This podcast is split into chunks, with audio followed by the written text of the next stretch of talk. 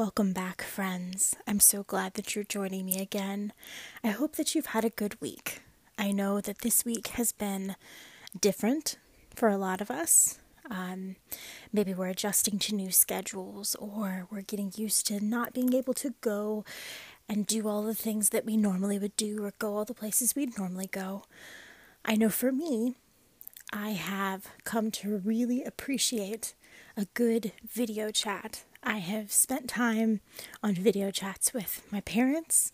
I have spent time on video chats with friends, and it helps to bridge the divide between us when we can't go spend time in person with our friends. But we can still video chat and maybe enjoy a cup of coffee or a meal together, even if we're not in the same space, which is really nice. Today's story brings us back into the Hundred Acre Wood with Christopher Robin and Winnie the Pooh and all of their friends. As we venture back into the original Winnie the Pooh story, this time looking at chapter 2, entitled In which Pooh Goes Visiting and Gets into a Tight Place. Now, if you listened to our very first story, it was chapter 1 from this book, and in that chapter, Winnie the Pooh came up with what he thought was a great idea, but it didn't turn out exactly how he planned, and he was very lucky that his friend Christopher Robin was there to help him out of that particular sticky situation. In this story, we're going to see probably something similar. I'm betting that Winnie the Pooh is going to have an idea. It's maybe not going to be the best idea. And I think we can count on his friends, like good friends do, to come to his rescue and help him out of the tight spot. So let's dive back into the Hundred Acre Wood for today's story.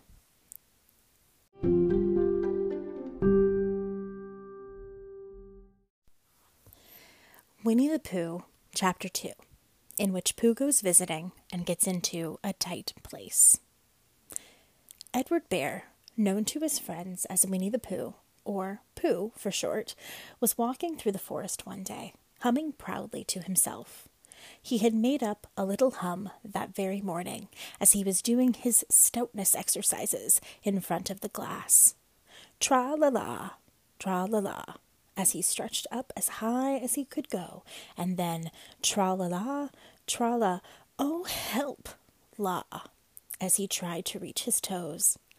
After breakfast, he had said it over and over to himself until he had learnt it off by heart, and now he was humming it right through properly. It went like this. Tra la la, tra la la, tra la la, tra la la, rum tum tiddle um tum, tiddle little tiddle little, tiddle little tiddle little, rum tum tum tiddle um. Well, he was humming this hum to himself and walking along gaily, wondering what everybody else was doing and what it felt like being somebody else, when suddenly he came to a sandy bank, and in the bank was a large hole. Aha, said Pooh, rum tum tiddle um tum. If I know anything about anything, that hole means rabbit, he said. And rabbit means company, he said. And company means food and listening to me humming and such like. Rum tum tum tiddle um. So he bent down, put his head into the hole, and called out, Is anybody at home? There was a sudden scuffling noise from inside the hole, and then silence. What I said was, Is anybody at home? called out Pooh very loudly. No, said a voice, and then added, You needn't shout so loud. I heard you quite well the first time. Bother, said Pooh. Isn't there anybody here at all? Nobody. Winnie the Pooh took his head out of the hole and thought for a little, and he thought to himself, There must be somebody there, because somebody must have said nobody. So he put his head back into the hole and said, Hello, Rabbit, isn't that you? No, said Rabbit, in a different sort of voice this time. But isn't that Rabbit's voice? I don't think so, said Rabbit. It isn't meant to be. Oh, said Pooh. He took his head out of the hole and had another think, and then he put it back and said, Well, could you very kindly tell me where Rabbit is? He has gone to see his friend Pooh Bear, who is a great friend of his. This is me, said Bear, very much surprised. What sort of me? Pooh Bear. Are you sure? said Rabbit, still more surprised. Quite, quite sure, said Pooh. Oh, well then, come in. So Pooh pushed and pushed and pushed his way through the hole, and at last he got in. You were quite right, said Rabbit, looking at him all over. It is you. Glad to see you. Who did you think it was? Well, I wasn't sure. You know how it is in the forest. One can't have anybody coming into one's house. One has to be careful. What about a mouthful of something? Pooh always liked a little something at eleven o'clock in the morning, and he was very glad to see Rabbit getting out the plates and mugs. And when Rabbit said, Honey or condensed milk with your bread? He was so excited that he said, Both. And then, so as not to seem greedy, he added, But don't bother about the bread, please.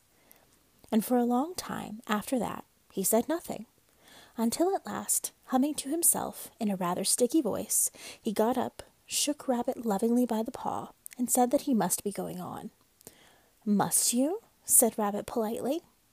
Well, said Pooh, I could stay a little longer if it. if you. And he tried very hard to look in the direction of the larder. As a matter of fact, said Rabbit, I was going out myself directly. Oh, well then, I'll be going on. Goodbye. Well, goodbye, if you're sure you won't have any more. Is there any more? asked Pooh quickly. Rabbit took the covers off the dishes and said, No, there wasn't. I thought not, said Pooh, nodding to himself. Well, good-bye, I must be going on. So he started to climb out of the hole.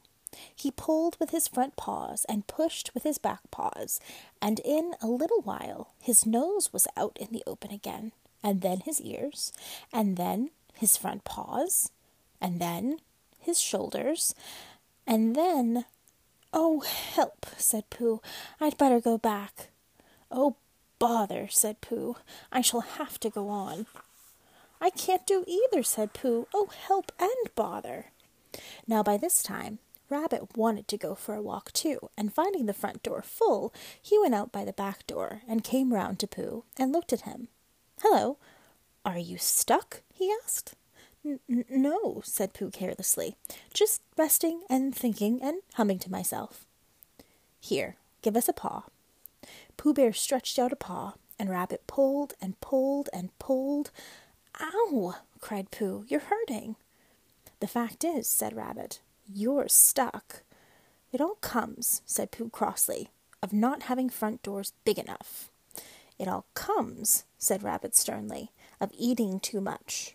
I thought at the time, said Rabbit, only I didn't like to say anything, said Rabbit, that one of us was eating too much, said Rabbit, and I knew it wasn't me, he said. Well, well, I shall go and fetch Christopher Robin. Christopher Robin lived at the other end of the forest, and when he came back with Rabbit and saw the front half of Pooh, he said, Silly old bear, in such a loving voice that everybody felt quite hopeful again. I was just beginning to think, said Bear, sniffing slightly, that Rabbit might never be able to use his front door again, and I should hate that, he said. So should I, said Rabbit. Use his front door again, said Christopher Robin. Of course he'll use his front door again. Good, said Rabbit. If we can't pull you out, Pooh, we might push you back. Rabbit scratched his whiskers thoughtfully and pointed out that when once Pooh was pushed back, he was back, and of course nobody was more glad to see Pooh than he was. Still, there it was. Some lived in trees, and some lived underground, and you'd mean I'd never get out? said Pooh. I mean, said Rabbit, that having got so far, it seems a pity to waste it.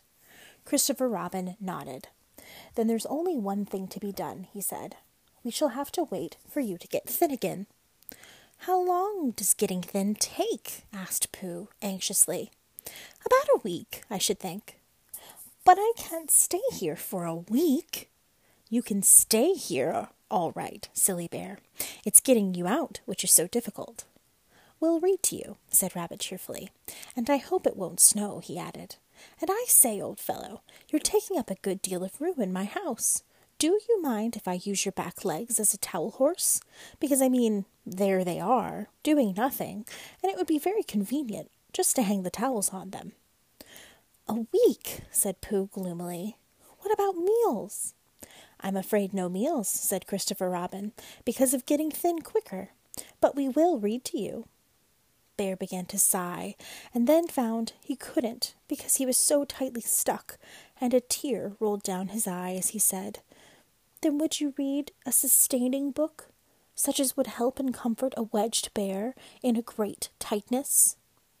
So for a week, Christopher Robin read that sort of book at the north end of Pooh, and Rabbit hung his washing on the south end, and in between, Bear felt himself getting slenderer and slenderer and at the end of the week, Christopher Robin said, Now!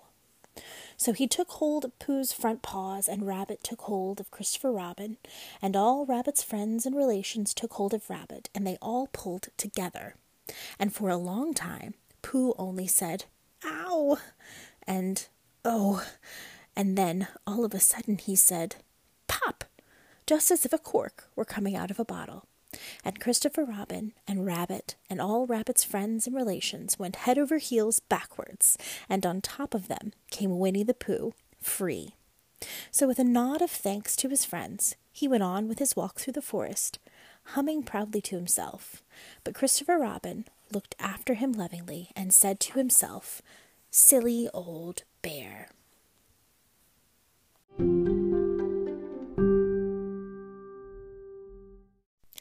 What a fun story.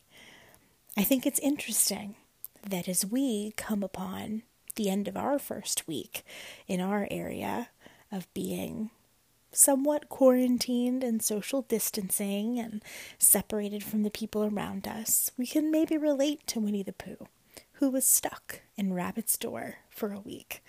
Now we're lucky because even though we're stuck in one place, we still can cook and eat and play and do the things we want to do within that place.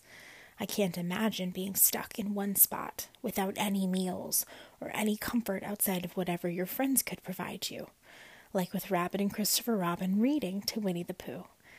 They're good friends to spend that time helping him get through that long week of waiting. If you were one of Winnie the Pooh's friends and you were doing something to help pass that time for him. What do you think you would do for Winnie the Pooh? If you want to send me your response, remember that I have a voice messaging option on my Anchor FM page that you're welcome to use to send me a response to today's story or a suggestion for another story you'd like to hear.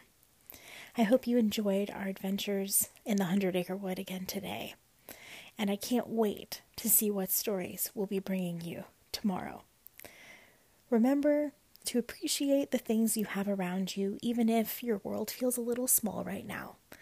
And remember that no world is so small that it can't be escaped in the pages of an amazing book.